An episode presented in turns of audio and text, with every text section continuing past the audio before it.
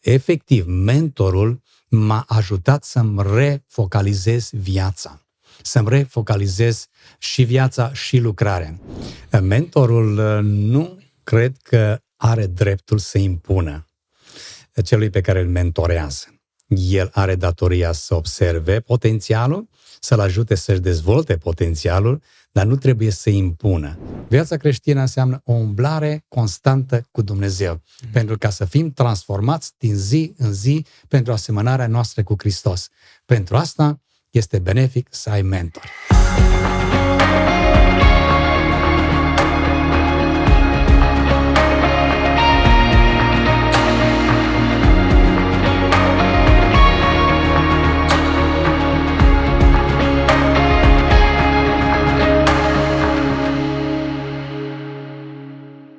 Salutare tuturor! Ne bucurăm să ne aflăm la un nou podcast și astăzi.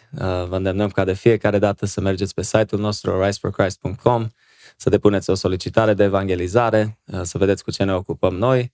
Și invitatul nostru de astăzi este un pastor, un mentor, un ucenicizator, dacă îl pot numi așa. Și mulțumim mult de tot pastor Lucian Kișca că a acceptat invitația noastră. Cu mare drag am venit la voi, pentru prima dată ce-i drept, dar bucuros să putem fi împreună și să dezbatem o temă care probabil că nu este foarte populară și nu mulți sunt interesați de mentorare, dar în același timp e un subiect de care cred că mulți ar trebui să fie curioși. Absolut, absolut. Tu la rândul tău ai fost mentorat, abia aștept să intrăm în subiect. Am așteptat câteva luni bune, Luci, ca să ajungi. E adevărat, programul nostru nu s-a potrivit da. așa cum ne-am dorit, dar asta e viața. Ne bucurăm foarte mult și înainte să vorbim despre mentorare, dacă este nevoie de mentorare, sunt mai multe nișe, așa dacă pot spune, în, în, în acest subiect și sigur Correct. timpul nostru de la podcast poate nu o să fie îndeajuns, dar sperăm să atingem cât mai mult. Dar totuși înainte vrem să ne spui despre tine, Luci. De unde ești, poate puțin despre cum ai copilărit, cum ai ajuns să-L cunoști pe Iisus Hristos și cum ți-ai aflat chemarea ta frumoasă în slujirea care o faci? Eu mă trag din zona Bihorului. Am crescut într-un sat din Bihor. Localitatea Balc este probabil cunoscută multor români. Acolo m-am născut. La cincisprezece ani am venit în Timișoara. Am crescut într-o familie de penticostali. Părinții mei s-au întors la Domnul când eu eram mic și așa am crescut în Biserica Penticostală. Venind în Timișoara și neavând pe aici niciun fel de cunoștințe, biserica în care m-am dus împreună cu părinții mei n-au satisfăcut așteptările mele, nevoile mele la vârsta aceea de cincisprezece ani când am venit în Timișoara la începutul liceului și am căutat o biserică în care să pot să-mi împlinesc niște așteptări, să înțeleg ce înseamnă Evanghelia. Veneam din ultima haltă în Bihor, am făcut-o în orașul Marghita, uh-huh. o biserică pe care am iubit-o, pe care o iubesc și cu durere spun astăzi că pentru mine n-am găsit biserică care să practice închinarea cu atâta bucurie, cu atâta entuziasm, cât l-am găsit în biserica aceea din Marghita, o biserică mixtă româno-maghiară. Wow. Nu lipseam de la biserică, am lipsit o singură dată, o duminică seara, pe care nu o uit și am regretat tot timpul că am lipsit încercând să răspund unei solicitări a unei vecine. Dar mă duceam cu mare bucurie acolo, era o închinare extraordinară, predicarea cuvântului era clară și venind aici în biserica în care m-am așezat cu părinții, mi s-a părut că nu-mi răspunde biserica la nevoile mele, așa că într-una din zile, pe când mă întorceam de la liceu spre casă, am văzut o biserică pe lângă care am trecut, n-am să dau numele că nu vreau să fac reclamă, uh, și am decis că duminica următoare voi vizita biserica respectivă. Am vizitat-o și am rămas în acea biserică pentru câțiva ani de zile. Acolo pastorul uh, predica Evanghelia ca să o înțeleg și eu la cincisprezece ani și nu erau doar niște formule pe care nu le înțelegeam, ci efectiv um, înțeles evangheliile sau epistolele sau ce se predica și m-a ajutat, inclusiv la tineret, fiind prezent fiecare vineri seara, am putut să înțeleg ce înseamnă cuvântul lui Dumnezeu. Înainte de a, de a merge la armată, eu am avut un moment în care am hotărât că îmi dau viața lui Dumnezeu trecând printr-o serie de circumstanțe circumstanțe dificile, pentru că era în mine acea frământare. Știam că Dumnezeu mă cheamă la mântuire, dar în același timp erau provocările cu care mă confruntam eu la vârsta de nouăsprezece ani, dar a fost un moment care mi-a schimbat complet, radical, punctul de vedere cu privire la viața mea și viitorul meu și a fost momentul care mi-am predat viața Domnului și am încheiat legământ cu Dumnezeu chiar înainte de a merge în armată. Wow, în armată a fost timpul meu cu Dumnezeu cel mai grozav de până atunci. Cum pe vremea aceea băile primeau apă caldă doar sâmbătă, când soldații făceau dușuri, în rest nu era, nu era apă și nu aveau ce să caute nimeni în băi. Eu în fiecare dimineață, la ora cinci eram în baie, îmi țineam timpul de părtășie cu Domnul, acolo mă rugam, acolo stăteam de vorbă cu Dumnezeu. Acolo am avut parte de revelații din partea lui Dumnezeu și când m-am întors acasă din armată, am fost un om schimbat, un om radical schimbat de către Dumnezeu. Am început să fac procese de conștiință cu privire la modul în care m-am raportat la unele persoane în biserică. Am încercat să îmi cer iertare de la anumite persoane pe care le-am jignit ca tânăr, care credeam că sunt mai deștept ca alții, dar Dumnezeu mi-a pregătit un grup uh, despre care n-am știut și n-am bănuit. Un grup în care să învăț Evanghelia, să învăț Cuvântul lui Dumnezeu, într-un grup mic de cinci băieți cu liderul nostru și așa a început, dacă pot să spun, aventura mea cu Dumnezeu în ceea ce înseamnă așezarea lucrurilor în viața mea spirituală, înțelegerea doctrinelor spirituale, înțelegerea faptului că eu sunt chemat să fiu ucenic și să devin ucenicizator. Liderul pe care l-am avut atunci a făcut o treabă extraordinară și astăzi îmi doresc ca mulți să devină astfel de lideri.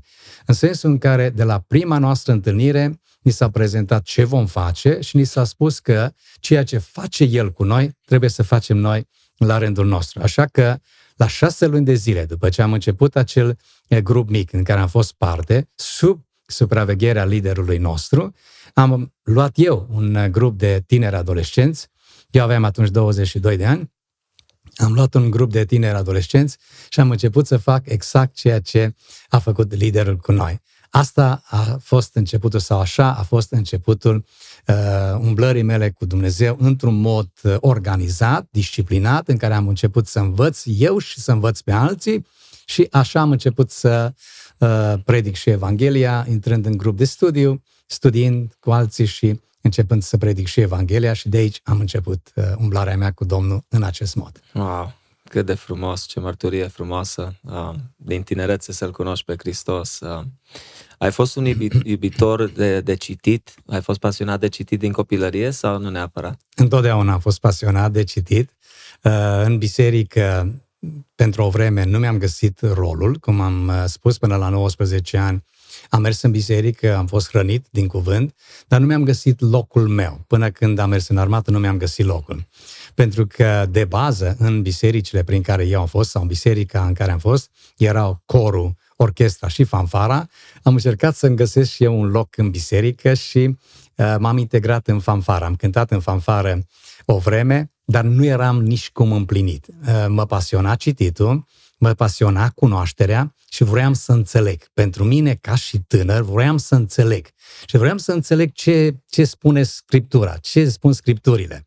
Și uh, nu mă împlinea nici cum. Mă duceam la repetiții, eram parte din uh, trupa cu care mai călătoream prin alte biserici sau la știu ce evenimente, dar nu-mi găseam locul acolo, pentru că eu aveam altă chemare. Când am intrat în acest grup mic de studiu, și am început să predic Evanghelia tot la șase luni de zile după ce am intrat în acest grup. Pastorul bisericii a avut mare curaj să-mi dea voie să predic împreună cu, un alt, cu liderul, de fapt, liderul de grup, să predic în biserică, o biserică din Timișoara, joi seara. Și sigur că nu uit acel moment în care m-am ridicat la amvon și am văzut acolo titani ai bisericii, de care și astăzi am, și astăzi am un mare respect. M-am ridicat și simțeam că tremură picioarele, dar am simțit de la bun început că ăsta este locul meu. Am renunțat imediat la fanfară, nu m-a mai interesat fanfara, m-a preocupat studiul biblic, m-a preocupat literatura creștină și am început să, să investesc în asta. Acum, pe vremea aceea, în o mie nouă sute optzeci și doi, nu exista literatura care există astăzi. Dar acum pot să vorbesc despre trecutul meu.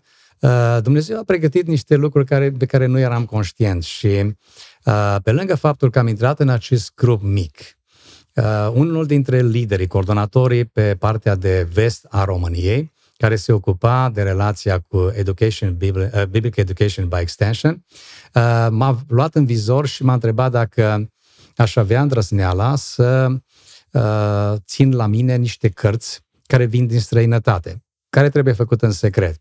M-am considerat ca uh, unul uh, ales special de Dumnezeu să fac asta, mi-am asumat riscurile, așa că uh, la noi, în casa noastră, pentru ani de zile până la Revoluție, a fost unul dintre acele uh, locuri în care se aducea literatura creștină în secret, cu aventurile de rigoare pe vremea aceea, cu urmăriri pe șosele și alte cele, dar uh, eram atât de bucuros că pot să fac asta, însă pe deasupra mi-a dat și șansa să citesc, pentru că venea literatură care nu o găseai. Așa că pentru mine a fost un mare avantaj ca în anii comunismului să beneficiez de grup de studiu și să am în casă la mine cărți care erau aduse și erau interzise să fie aduse în țară în vremea aceea, dar pentru mine a fost un mare câștig. Absolut, wow, chiar țin minte pe, pe fratele Iosif Merca, a trecut acum la Domnul, probabil îl, îl cunoașteți. Da, cunosc, am fost în biserică zeci de ani. Da, și, și el am înțeles că a fost unul Așa care este. lua literatură, primea Așa și este.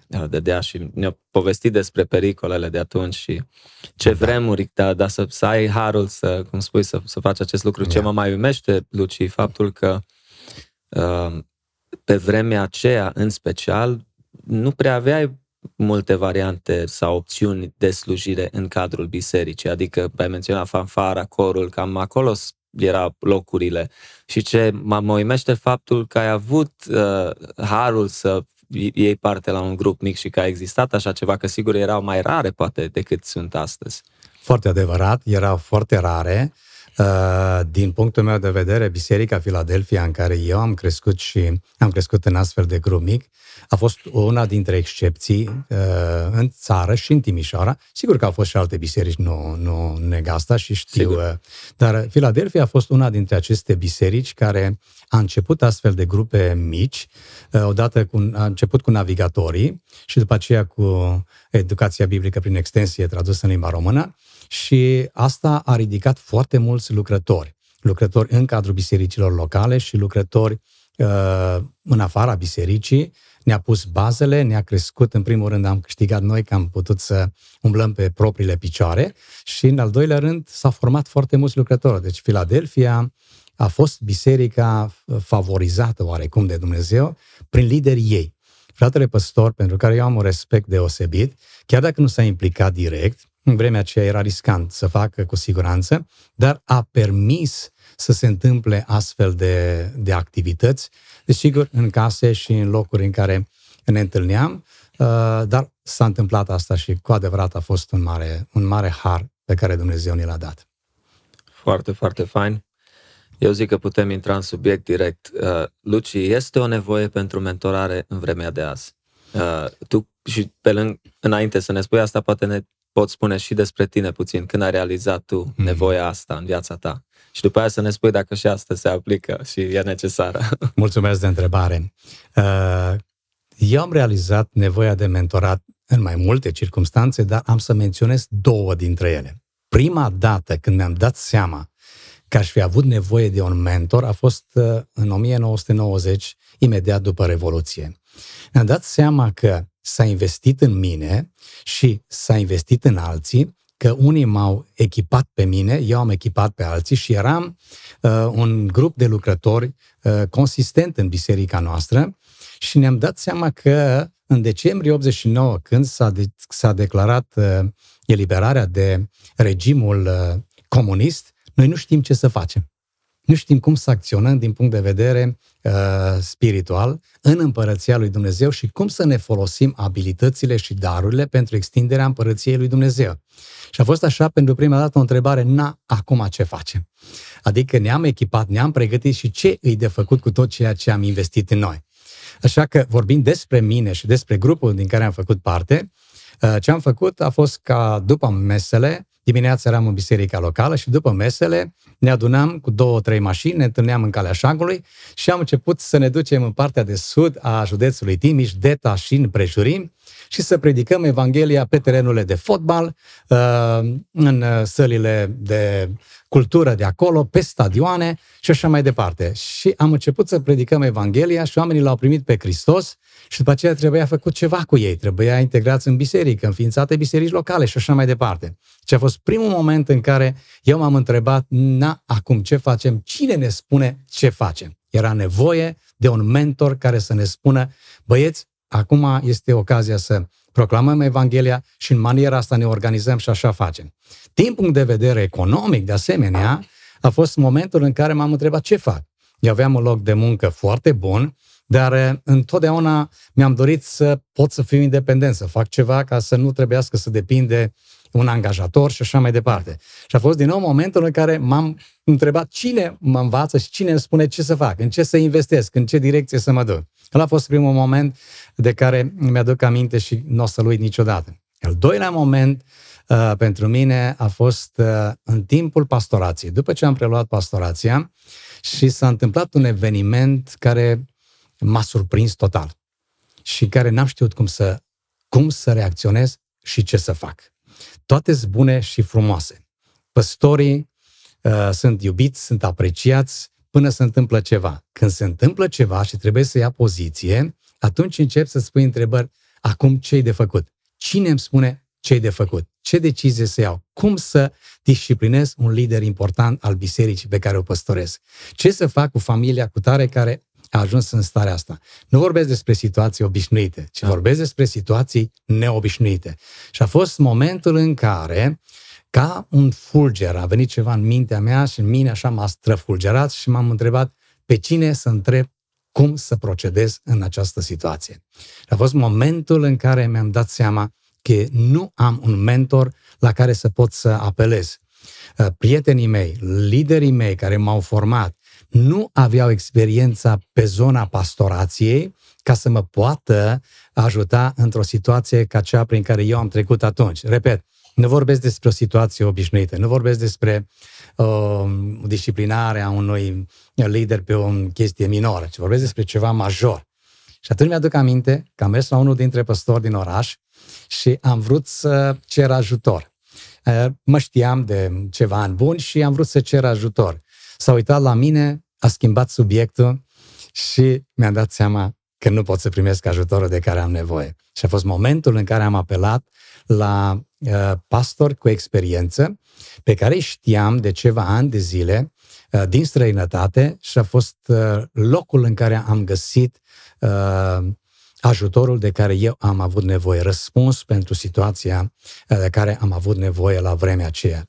Până în ziua de astăzi, eu mulțumesc lui Dumnezeu pentru mentorii din străinătate pe care îi am, cu care țin legătura, care m-au ajutat pe mine extrem de mult. A început relația cu unul dintre ei pe zona mentorării familiei mele. Eu eram plin de energie, eram tânăr, treizeci și trei de ani, treizeci și patru de ani, când l-am cunoscut pe omul ăsta.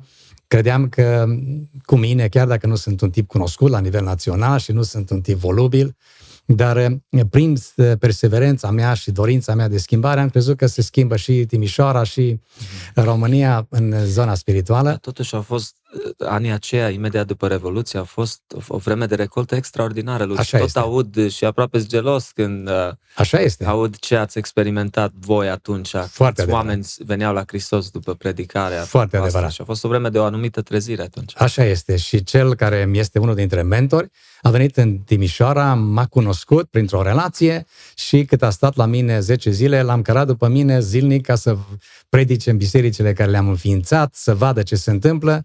Și la finalul vizitei mi-a pus o întrebare. Dar cu familia ta, cât timp petreci? Cu soția ta, cât timp ai zilnic? Cu copiii tăi, câte ore petreci pe zi?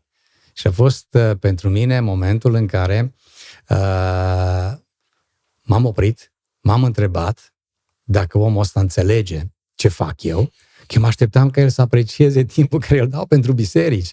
Și seară de seară eram prin biserici și programe. Și omul ăsta mă întreabă pe mine cât timp am cu familia. Și a plecat acasă și pe vremea aceea nu aveam încă computer, nu comunicam prin computer, dar lunar aveam o, o comunicare cu el în scris și lunar mă, îmi cerea să-i dau un raport despre timpul pe care îl petrec cu soția mea și cu copiii mei. Așa a început mentorarea mea cu acest păstor din Statele Unite. Și cine a inițiat-o, Luci, el sau tu? Și el a inițiat-o wow. prin întrebările pe care mi le-a pus, observându-mă și văzând uh, inițiativa mea, dorința mea de implicare în lucrarea lui Dumnezeu, dorința de a vedea că bisericile cresc. Eu eram nemaipomenit de bucuros. Soția mea, care este o femeie extraordinară, m-a susținut uh, necondiționat. Uh, mi-am dat seama uh, după ce mi-am deschis ochii, și acum, după ani de zile, că a plătit un preț enorm. Copiii noștri, aveam al doilea copil, fetița noastră, care numai ce se născuse și era mititică, avea nevoie de tată în casă. Băiatul nostru de multe ori spunea mamei, nu ne culcăm până nu vine și tata. Și tata întârzia, pentru că tata avea întâlniri, că tata avea ședințe și acest, acest pastor cu experiență a văzut unde sunt, a văzut elanul, a văzut dorința mea, a apreciat ce a apreciat, dar el și-a dat seama că dacă eu nu am o familie solidă, așezată, nu voi putea să rezist pe termen lung, ci voi sacrifica familia, mă voi sacrifica pe mine și bisericile uh, nu vor beneficia de aportul unui lider care are intenții bune, dar care nu înțelege că trebuie să fie mai aproape de familie. Absolut. Așa a început aventura mea cu acest bărbat, care continuă până în ziua de astăzi și uh, m-a întrebat dacă mai e nevoie de mentor. Astăzi e nevoie de mentor mai mult decât la începutul anilor nouăzeci. Măcar la începutul anilor nouăzeci și înainte de, optzeci, de nouăzeci, noi aveam relații. Noi ne vedeam în grupele mici, cel puțin în biserica Filadelfia. Noi ne vedeam și ca familie, o dată pe săptămână, familia lărgită. Noi aveam comunicare, aveam relații și știam unii de alții. Astăzi, dacă te uiți în jurul tău, Adi, și mă uit în jurul meu, în biserici, există tendință de separatism. Tot mai greu îi aduci pe oameni împreună. Astăzi, familiile petrec tot mai puțin timp împreună. Statisticile pe care eu le-am citit în ultimii ani spun că în familie între opt și unsprezece minute este timpul maxim pe care o familie îl petrece ca și timp de calitate, vorbesc, pe zi, discutând lucruri serioase care țin de mersul familiei. Familia nu are timp, părinții sunt supraocupați, copiii sunt duși la creșă, unde sunt duși, la after school și așa mai departe, vin acasă, sunt obosiți, de regulă li se administrează uh, ceva de mâncare, puși la culcare și cam așa se duce viața și eu spun ca unul care am familii tinere în biserică și le iubesc și uh, mă uit la ele și le sfătuiesc ce să facă în măsura în care pot să facă anumite schimbări. Dar asta spun statisticile. Un timp de calitate în familie înseamnă între opt și unsprezece minute. Ei, când în familie nu este timp, în biserică nu este timp, noi ne separăm și devenim tot mai, tot mai individualiști. Și atunci, cine ne va ajuta să ne direcționăm viața corect după perceptele Scripturii? Cine ne va ajuta dacă nu suntem pe calea pe care ar trebui să fim, să revenim acolo? Cine va vorbi în viața noastră? E un cuvânt și un termen pe care mie îmi place. Cine vorbește în viața mea și cine vorbește în viața ta? Și de aceea spun, nevoia de mentor este foarte mare. Doi, valorile cu care ne confruntăm astăzi, toți le vedem că sunt întoarse pe dos. Nu mai contează sau nu mai sunt apreciați uh, oamenii de caracter, ci oamenii de succes. Uite-te ce se întâmplă în și în mediul creștin. Dacă ești o persoană de succes, ai în jurul tău mulți. De ce? Ești de succes.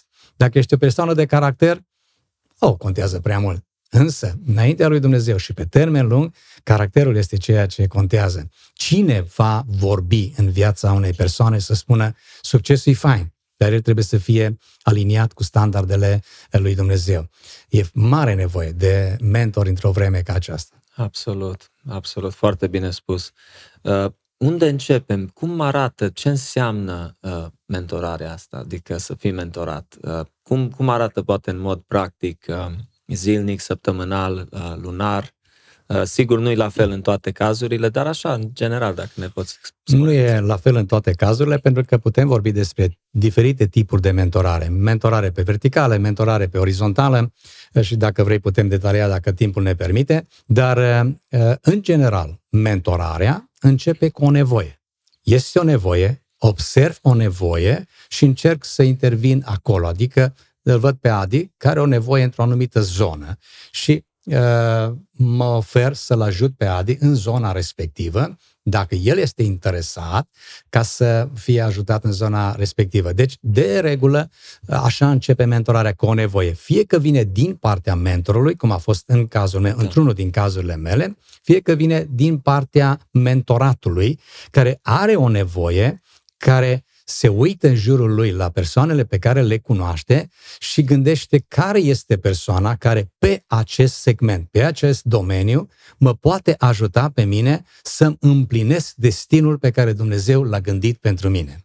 Mentoratul are de-a face cu a investi resurse de viață într-o persoană sau în mai multe persoane, pentru ca acea persoană sau acele persoane să-și împlinească destinul pe care Dumnezeu l-a gândit, potențialul pe care Dumnezeu l-a gândit. Dumnezeu a pus potențial în noi, dar potențialul nostru poate să fie acolo într-o stare latentă și niciodată să nu-l scot la suprafață, să nu-l folosesc. Ce face mentorul? Observă potențialul, te ajută să te duci în direcția în care Dumnezeu te ghidează și te ajută să scoți la iveală acel potențial și să-ți dezvolți acel potențial ca să poți, pentru viața personală, pentru familia ta și pentru cei pe care îi slujești, să fii util, să fii cât mai util. De acolo începe mentorat. Apoi, prin această observare a nevoii, se dezvoltă o relație, pentru că mentoratul are de-a face cu relația. Nu poți face mentorare dacă nu ai relație. În această relație de mentorat trebuie ca cei doi să se potrivească. Mentorul să poată să vorbească în viața celor pe care îl mentorează, existând o deschidere, existând acea dorință ca să audă, să crească și așa mai departe, și invers. Deci trebuie să fie această relație care se realizează între cei doi. Mentorul, în al treilea rând, trebuie să fie interesat de dezvoltarea celui pe care îl mentorează. Mentorul nu poate și nu-și poate permite să gândească că mentorându-l pe, pe cel pe care îl mentorează sau pe cei pe care îl mentorează, ar putea să devină, eu știu, mai bun decât el, să devină concurentul și așa mai departe. În niciun caz. El trebuie să gândească binele celui pe care îl mentorează, să investească cu deschidere, cu sinceritate, să aibă capacitatea să spună adevărul în dragoste, deci să nu fie critic dur, ci trebuie să vorbească lucrurile pe care le vede să, să se dezvolte, dar în același timp, când e nevoie de corectare, trebuie să fie făcută și corectarea, dar în dragoste. De ce? Pentru ca cel care este mentorat să poată să înțeleagă lucrurile și să poată să facă corectura necesară sau ajustările necesare, nu totdeauna corectura, dar ajustările necesare, pentru ca el să progreseze cât mai mult. Deci astea sunt, aceștia sunt pașii, eu știu, principali, da, dacă da. vorbim despre asta, de la a observa o nevoie, a dezvolta o relație pe această nevoie și a investi pe termen lung în această relație. Poate să fie un mentor pentru o viață sau poate să fie un mentor pentru o perioadă de timp și apoi cel mentorat, când a ajuns la un anume nivel la care este și mentorul lui, poate pe acea, acel segment să-și caute un alt mentor care să îl ducă și mai sus decât l-a dus mentorul pe care l-a avut uh, până atunci. Wow! Și mentorul are un rol de reabilita, nu? Și de a reabilita. Dacă și, poți spune puțin despre asta, și de reabilitarea. Și de a reabilita, pentru că așa cum eu m-am dat pe mine exemplu, eu am fost căsătorit, în ghilimele de rigoare, cu lucrarea Domnului pentru câțiva ani de zile. Nu, nu mi-e rușine să spun că un an și jumătate eu n-am avut venituri în casă. Am trăit pe bani puțini pentru că eram atât de preocupat la vremea aceea de a construi o biserică, de a face lucruri pentru comunitatea din Timișoara și plecam dimineața și veneam seara și mi-am dat seama, după ce mentorul mi-a deschis ochii, mi-am dat seama că eu am fost căsătorit cu lucrarea și nu cu soția mea. Adică soția mea era acolo să-mi asigure cele necesare, haine spălate, mâncare gătită, grijă pentru copiii noștri, dar eu eram destul de absent de acasă, veneam seara, eram obosit, discuțiile erau foarte uh, scurte pentru că eram obosit, poate multe ori soția dormea și nu mai găseam trează, plecam dimineața de vreme înapoi pentru că aveam diverse locuri în care trebuia să mă duc, să fac uh, și lucrarea de, de administrare și de altă natură și efectiv mentorul m-a ajutat să-mi refocalizez viața, să-mi refocalizez și viața și lucrarea. Există un curs pe care eu îl recomand, Refocalizarea Liderului, okay. uh, care nu, nu l-am mai făcut de ceva ani în, în Aletea, dar uh, e un curs care pe mine m-a ajutat iarăși foarte mult și uh, mi-a refocalizat atenția mea cu privire la viața mea și la viziunea asupra vieții mele. Deci mentorul are și această uh, calitate de a ne refocaliza sau a de, de a ne îndruma în direcția în care trebuie să ne îndrume. Pentru că din intenții bune. Eu am avut întotdeauna o relație și am o relație excepțională cu soția mea.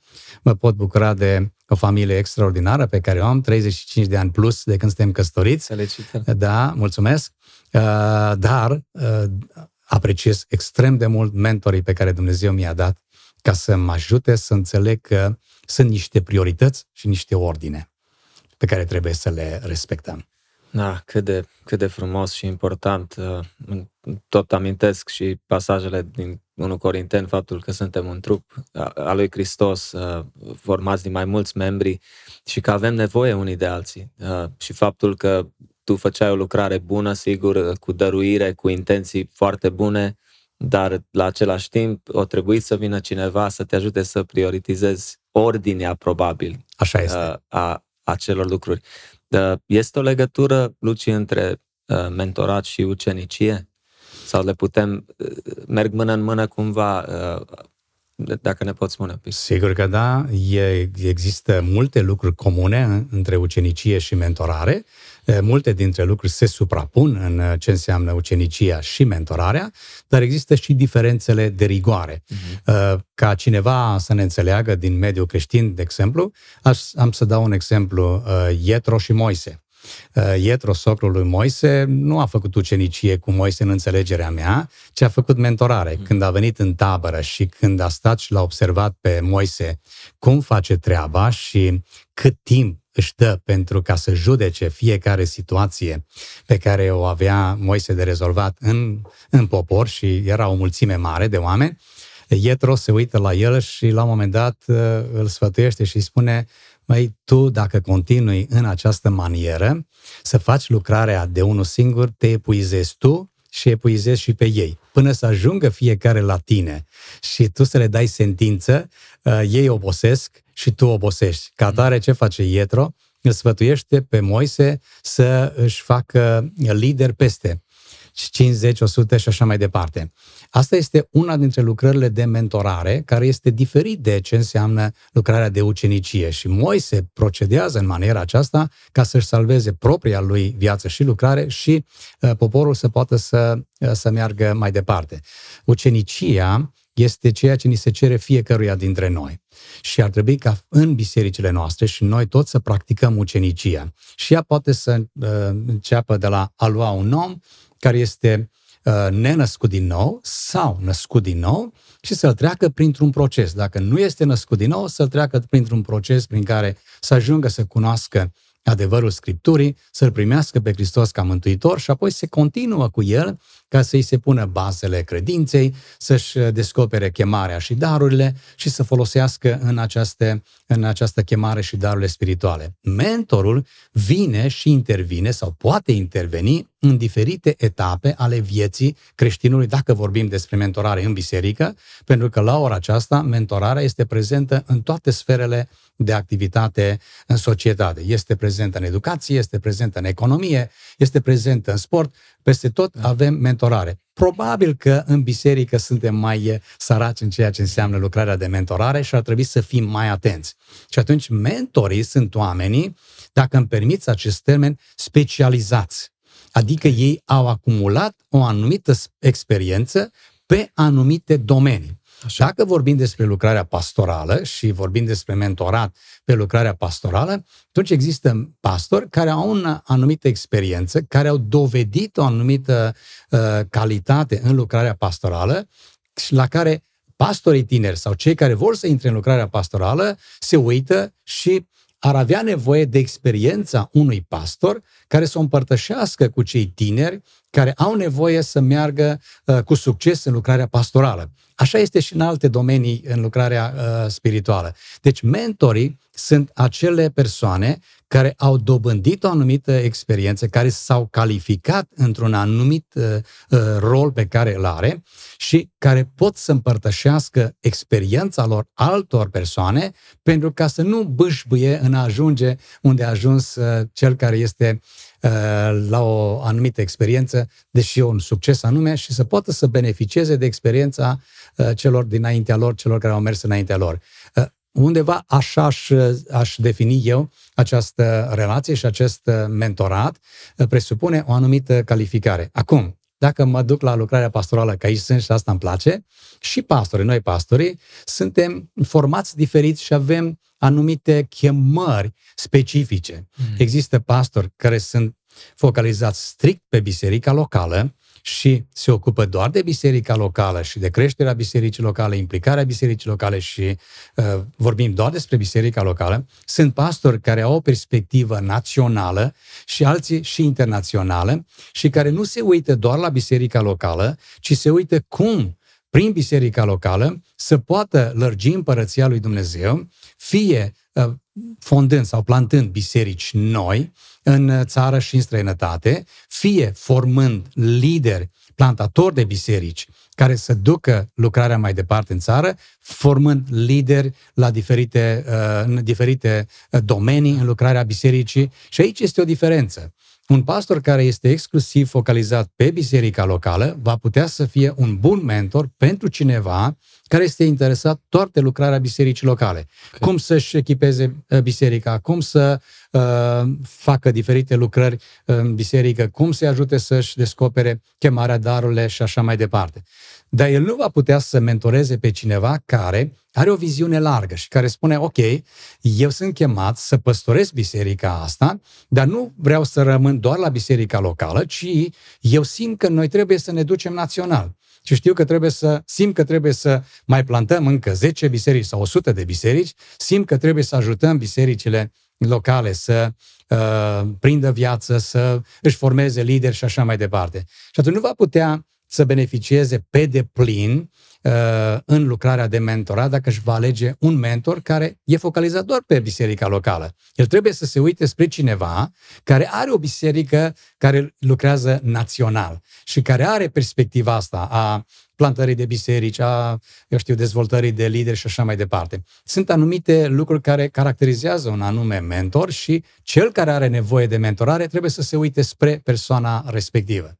Dăm voie să fac aici o precizare. Nu știu cine ne va urmări, dar în această dimineață eu încurajez pe cei care sunt tineri, păstori tineri sau care se pregătesc pentru pastorație, să nu se mulțumească doar cu informația care a luat-o în școală, în cercul lui de uh, relații și așa mai departe, ci să se uite spre păstori cu experiență din orașul Timișoara, din România sau oriunde se va duce mesajul acesta, să se uite în jur și să vadă care sunt oamenii pe care Dumnezeu i-a folosit pentru tipul de lucrare pe care vrea să-l facă el, acolo unde este așezat.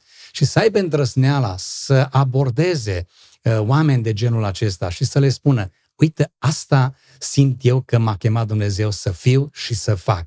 Am nevoie de ajutor. Să-și poată defini clar ce vrea să facă, care este viziunea personală a vieții lui și să poată să abordeze oameni cu experiență și să le spună, aici am nevoie de ajutor. Ai vrea să fii unul dintre mentorii mei? M-ai putea ajuta în direcția asta? De ce să stea ani de zile și să bâșbuie și să dea rateuri când ar putea să aibă unul, doi sau mai mulți mentori cu care să poată să stea în relație și să beneficieze de ajutor și să poată să câștige împărăția lui Dumnezeu și ei să poată să meargă cu bucurie înainte și să nu aibă niciun fel de uh, frustrări că n-a știut calea. Wow! Da, da, foarte, foarte interesant. Uh, darea de socoteală, dacă o pot numi, că sigur are un rol în mentorare și darea de socoteală. Uh, probabil un, unul care este mentorat uh, beneficiază de o învățătură și de o creștere doar dacă ajunge să fie vulnerabil și să dea socoteală celui care îl mentorează. Uh, din experiența ta, cum, cum se ajunge aici? Mă gândesc, prin, mi-a plăcut că ai menționat mai devreme să nu fii poate foarte dur sau numai să-i dai niște principii, să înțelegi unde se află cel care este mentorat în viața lui, circumstanțele vieții, mm-hmm. uh, provocările financiare, fie ce-o fi, nu? Corect. Desigur, de la caz la caz, uh, dar ai văzut pe unii care poate se deschid mai repede decât alții sau unii care au încredere mai repede ca să poată să beneficieze de creșterea mm-hmm. necesară? Mm-hmm. Da. Înainte să vorbesc despre darea de socoteală, vreau să fac o mențiune cu privire la mentor și mentorare. Mentorul nu cred că are dreptul să impună celui pe care îl mentorează. El are datoria să observe potențialul, să-l ajute să-și dezvolte potențialul, dar nu trebuie să impună. Mentorul nu este Sfânta Scriptură.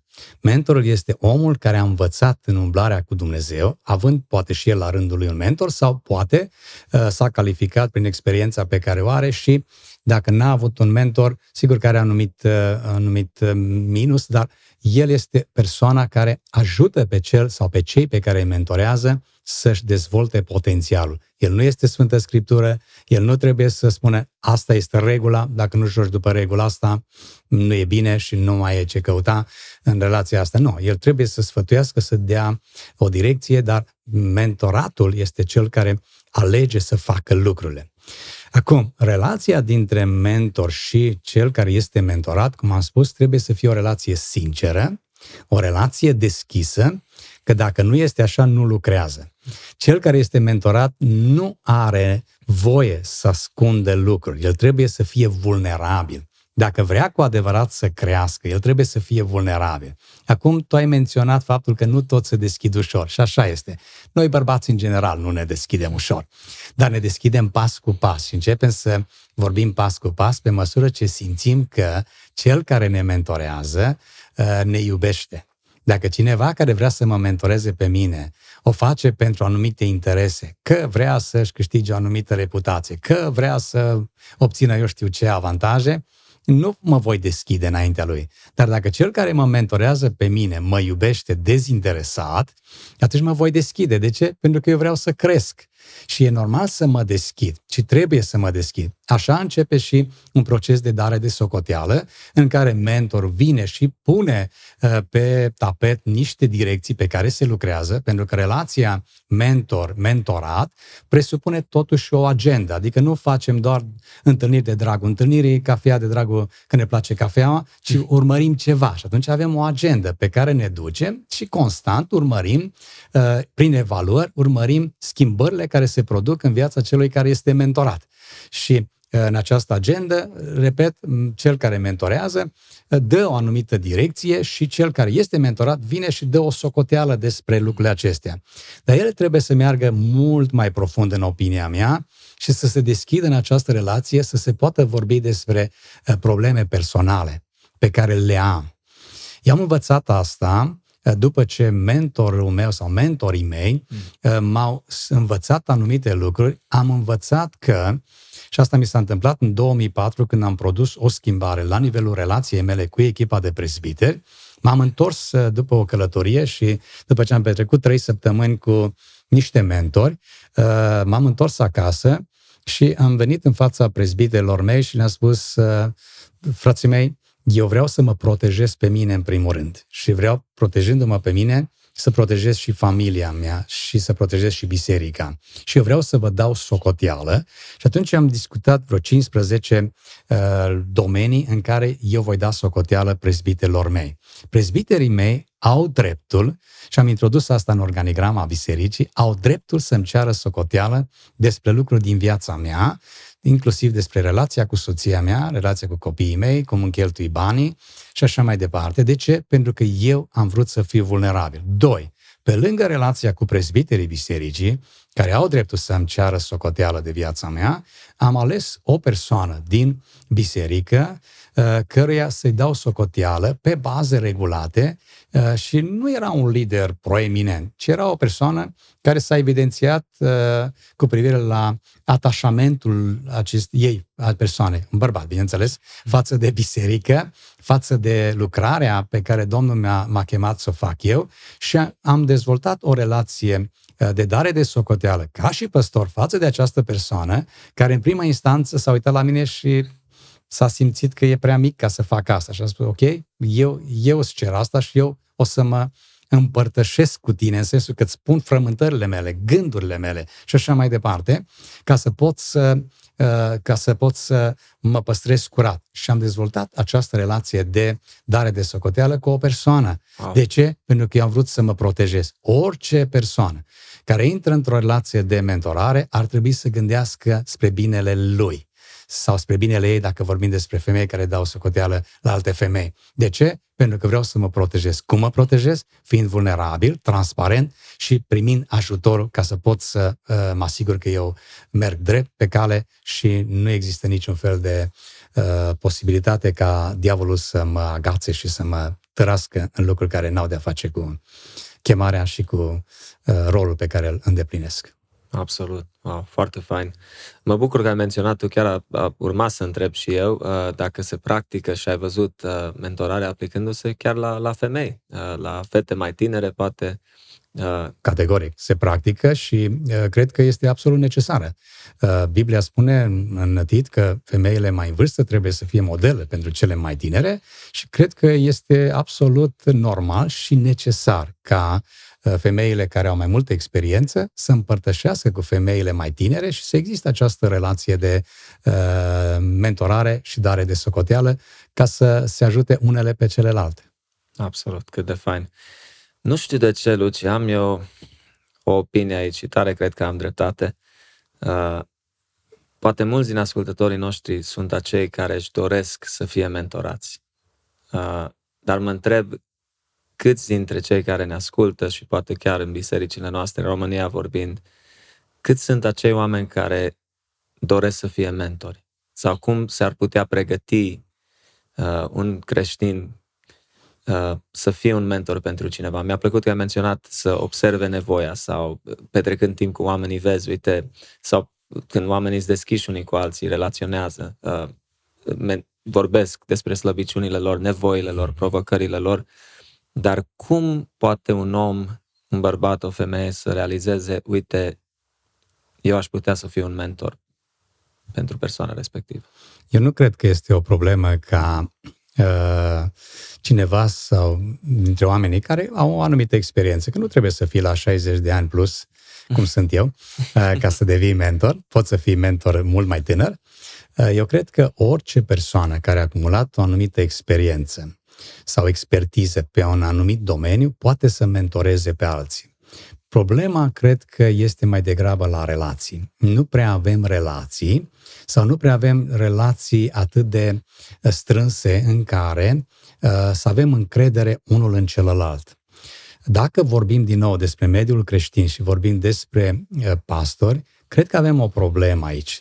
Problema este, din nou, de relații. Suntem așa de uh, separați pe bisericile noastre, pe grupurile noastre și nu avem multe ocazii să fim împreună ca și lideri de biserică, în care să putem să ne cunoaștem unii pe alții, să descoperim care sunt acele lucruri care, de care am putea să beneficiem de la alții, pentru că eu la vârsta mea, din nou, eu am mentor și vreau să continui să rămân în relație de mentorat și mă uit și acum și la alte persoane care, de care am nevoie pe anumite segmente de la care să învăț. Dar necunoscându-ne, nu știm ce să așteptăm unul de la celălalt. Și atunci ne uităm unul la altul, ăla e băiat fain, aia e eu știu cum și cam atât ne rezumăm. Dar niște discuții uh, de suprafață care nu ne ajută să ne ducem în profunzime și să rezolvăm anumite nevoi. Și din nou vorbesc, mentoratul are de-a face cu a ajuta pe cineva să își dezvolte potențialul pe care Dumnezeu l-a gândit. Mentorul trebuie să facă asta, dar pentru asta e nevoie de relații și nevoie de un pic de, de îndrăsneală. și e nevoie de timp și dedicare. Cred că aici este o altă problemă. Mare provocare. Să, să ne uh, dăm timpul pentru alții. Uh, uneori, eu cred că sunt persoane ca și mine, uneori aveam senzația că dacă eu stau uh, săptămânal sau lunar cu o persoană, pe am pierdut mult din timpul meu. Dacă eu aș fi investit într-un grup mai mare, cât uh, eficient eram. Dar uh, din nou și din, din nou mi-am dat seama că e mai important să investesc mult în puțin decât puțin în mulți. Că investind mult într-o persoană sau în câteva persoane, am șansa ca acea persoană sau acele persoane să-și dezvolte uh, capacitățile și să fie eficient. Investind puțin în mulți, nu știi cât rămâne în cei mulți pe care am investit. Și aici este o bătălie, într-adevăr, să, să decidem să ne investim timpul nostru, uh, care este prețios, să ne investim în alții. Dacă avem o înțelegere a ce înseamnă câștigul pe termen lung, avem șansă să ne dedicăm. Dacă nu ne gândim la asta, ne gândim doar acum și aici, pe termen scurt, nu vom face mare lucru. Deci calitatea uh, timpului și uh, calitatea investiții care o faci în om uh, e, e crucială, cum ar veni, pentru că dacă ne uităm, cei mai mulți, din păcate, probabil asta văd, învață mulțimile sau mai mulți și, cum ai spus, provocarea asta timpului să investești unul la unul, o vedem tot mai puțin în, în vremea de azi. Uh, mi se pare că fiind, oamenii fiind atât de bombardați, și vorbim aici iar în cadrul nostru și ca și creștini, uh, societatea fast-paced, tot, totdeauna pe fugă, pe fugă, nu? Everything's fast food, cum se numește. Și atunci oamenii găsesc puțin timp și să aplice poate disciplinele spirituale sau să se să investească ei în ei prin uh, studiere, prin rugăciune, prin uh, toate aceste lucruri necesare, dar mai să își facă timp să mentoreze pe cineva sau să se lase pe ei să fie mentorați. Uh, m-a surprins ce ai spus uh, mai devreme pe la început, faptul că uh, tu și astăzi încă ești mentorat de, de omul respectiv. Uh, Asta ce înseamnă, Luci? Uh, o mers de la un domeniu la altul, că sigur ai văzut uh, progres în multe areas din, din viața ta, uh, dar se pare că acest mentor poate investește în mai multe feluri, poate, în viața ta. Da, eu am mai mulți mentori. Uh, cel despre care am vorbit, că m-a mentorat pe zona familiei, continui să fiu cu el într-o relație de mentorare. Nu mai am așa nevoie pe zona familiei de mulți ani, uh, dar mă duc mai departe cu el pe o relație de mentorare în ce înseamnă lucrare. Uh, el a fost zeci de ani de zile implicat la nivel național în Statele Unite, supervisor pe, uh, pe zona în care el trăiește. Și am păstrat această relație de mentorare în ceea ce privește slujirea mea în biserică și în afara bisericii. În ce înseamnă modul în care se iau decizii, modul în care se uh, practică disciplina bisericii, modul în care se face reabilitarea uh, celor care au trecut prin disciplina bisericii, relațiile cu echipa de prezbiteri și uh, relație cu păstori în țară.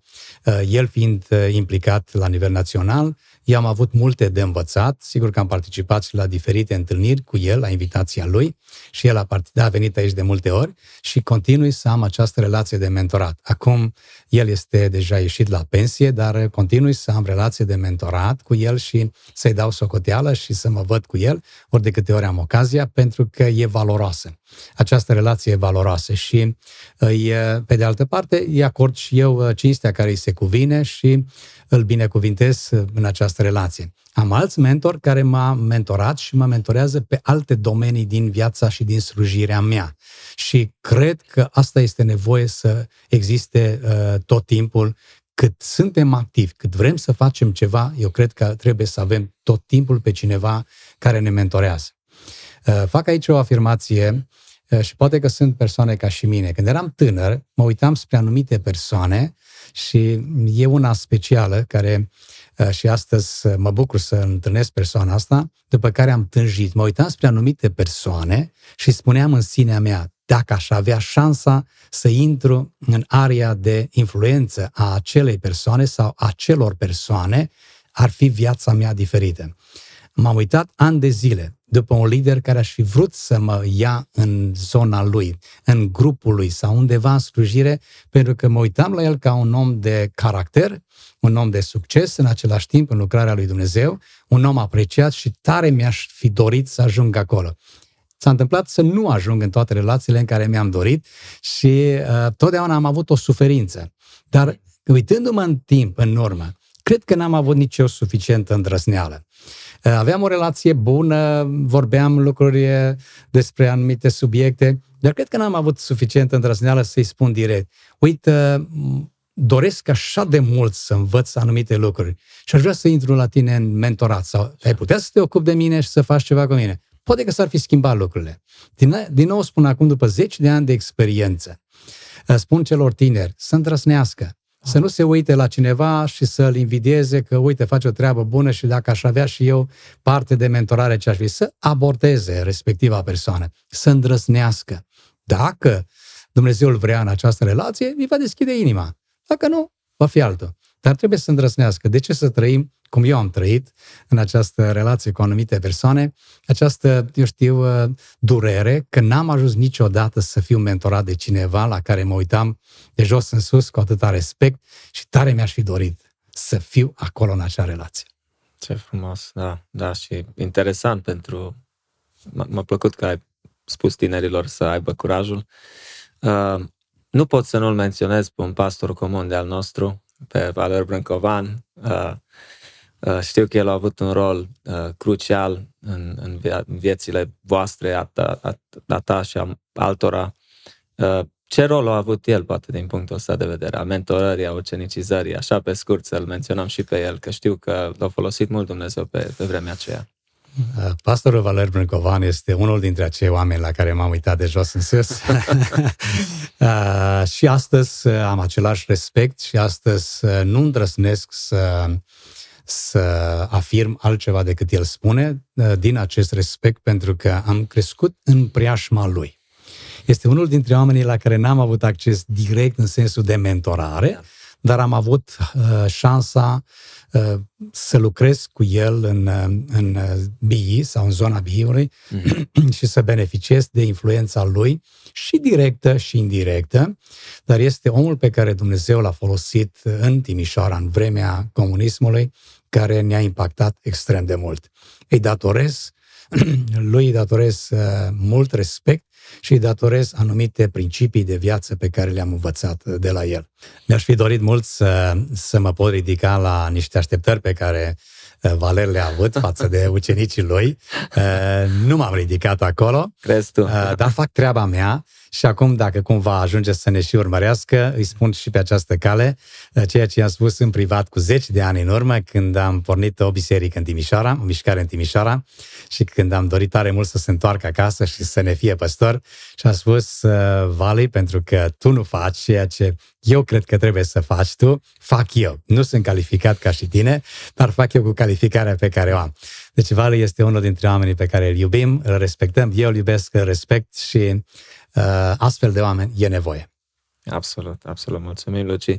Pentru că timpul, oricum, este totdeauna prea scurt și poate întrebările mele nu au fost suficiente de, sau n-au fost îndeajuns, poate, pe tema uh, mentorării. Ce ne-ai mai putea spune, Luci, tu? Văd că ai ceva notițe acolo, n-ai știut dacă le folosești sau nu. Crezi că mai sunt... Ce chestii importante oare am mai putea învăța să, sau să aplicăm și să luăm în serios, ca să putem să luăm în serios uh, această slujire uh, importantă? Uh, am aici niște notițe, dar nu contează, nu, nu le-am atins și nici nu cred că e cazul să le mai atingem. Uh, ceea ce cred din nou că este important la încheierea discuției noastre este ca să luăm în serios relațiile de mentorare prin care putem să ne binecuvântăm unii pe ceilalți. Mentorii sunt binecuvântați când mentorează și vreau aici să spun celor care sunt la o anumită experiență în lucrarea lui Dumnezeu să nu stea nepăsător, cum spune Pavel lui Timotei, de darul pe care Dumnezeu l-a pus în fiecare dintre noi, ci să ne investim pe noi înșine în alții. Vom pleca din lucrare, vom pleca și din această lume.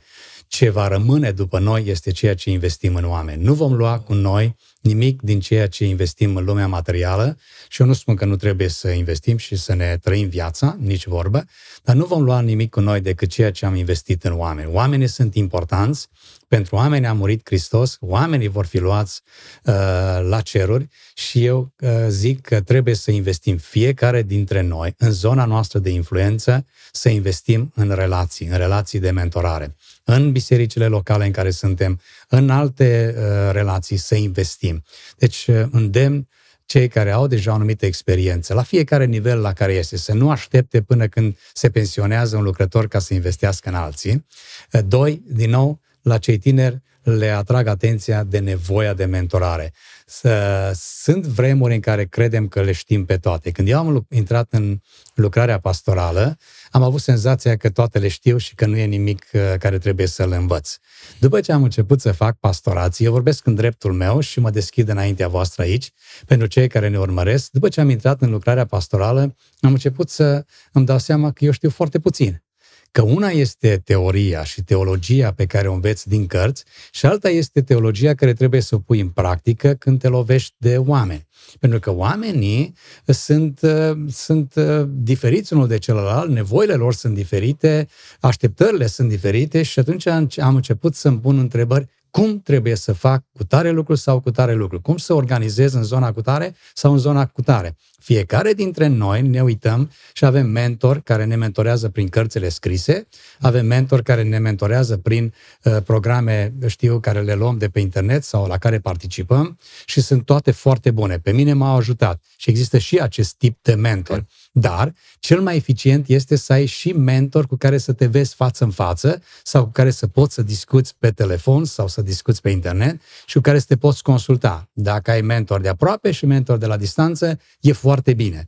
Deci ce recomand din nou este ca relațiile să fie uh, puse din nou la loc de cinste, să investim în relații unul uh, cu celălalt și nu trebuie să luăm ceea ce nu ni se potrivește în zona noastră de influență sau nu trebuie să rămânem într-o relație de mentorat dacă nu se potrivește, dar trebuie să încercăm.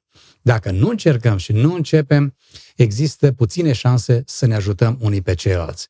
Lucrarea lui Dumnezeu are nevoie de ucenicizare și are nevoie de mentorare. Ele nu se exclud una pe cealaltă, ci ele se completează una pe cealaltă. Și sfătuiesc din nou liderii în mod special și viitorii lideri să se uite spre zona aceasta de mentorare și să investim timpul și energia și cunoștințele. Doamne ajută-ne! Amin, amin. Foarte fain și atunci chiar în concluzie aș vrea uh, să ne spui pe scurt poate câteva, nu neapărat pe scurt, avem cinci minute ușor, uh, să ne ai menționat, tu ai fost mentorat din punctul de vedere a pastorației, după aia ai fost mentorat din punct de vedere a familiei tale, cum să fii un, un soț uh, și un, un tată cât mai biblic. Uh, Pentru că, sigur, sunt mai multe domenii și am menționat asta pentru ascultători ca să fie cât mai clar. Ne, ne mai pot spune câteva uh, feluri de mentorare sau subiecte de mentorare, dacă așa, în cadrul nostru clar creștin, uh, din punct de vedere spiritual.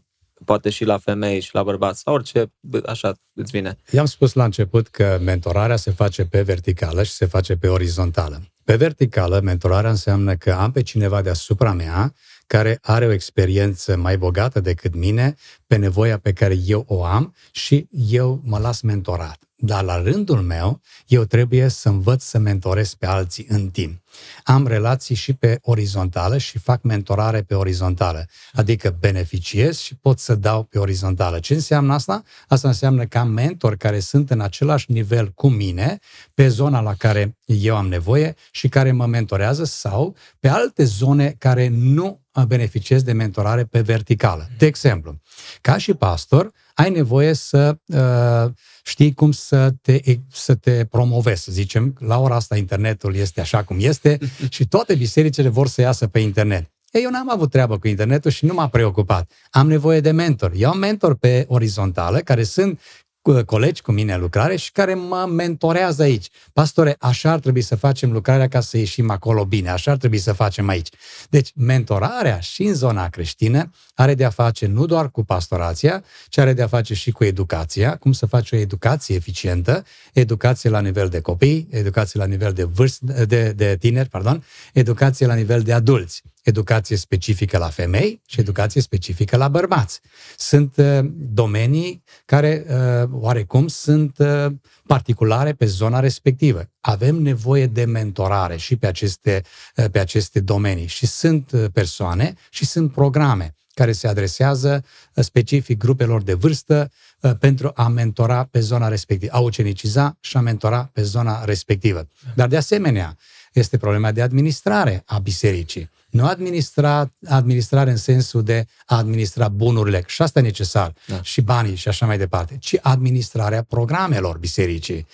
E un domeniu care nu știu cât de mult se învață în școli. Eu la București n-am învățat la I T P administrarea bisericii, în sensul de administrarea programelor. Okay. Și mi-a prins foarte bine să fac programul de teologie pastorală, în care am învățat ce înseamnă administrarea bisericii, adică a programelor bisericii. Cum să administrezi programele bisericii, începând de la rolul păstorului, mergând mai departe, rolul păstorului ca și ucenicizator, mergând mai departe la rolul păstorului ca și consilier, rolul păstorului ca și administrator și așa mai departe. Deci sunt anumite domenii specifice care necesită mentorare. Această mentorare, repet, poate să fie unul la unul, poate să fie unul la mulți, dar avem nevoie de această mentorare dacă vrem cu adevărat să prindem toate domeniile posibile și dacă ai nevoie să te uiți și în viitor spre ceea ce urmează, ai nevoie de mentorare și acolo. Și de unde vei lua mentorare? De la cineva care este mai avansat decât noi. Acum, noi suntem globali și uh, prin internet avem acces peste tot.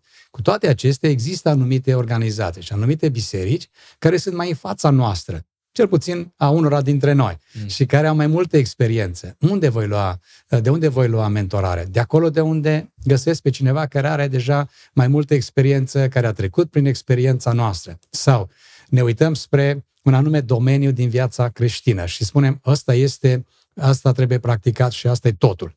Nu e chiar așa, pentru că în viața creștină, așa cum am discutat noi înainte de a intra în emisiune, și pe zona muzicii, și pe zona predicării, și pe zona educației, și pe alte domenii, lucrurile se schimbă și uh, trebuie să fim tot timpul la curent și tot timpul în temă cu ce se întâmplă, ca să fim cât mai eficienți. Și atunci avem nevoie de mentor. Ne uităm la mentori care ne pot învăța, care ne pot transmite mesaje de genul, hei, băieți, asta nu e pentru totdeauna, asta e pentru o etapă de timp. Pregătiți-vă pentru următoarea etapă. Și cu cât suntem mai alerți și ne pregătim pentru următoarea etapă din timp, cu atât vom avea șanse mai mari de succes.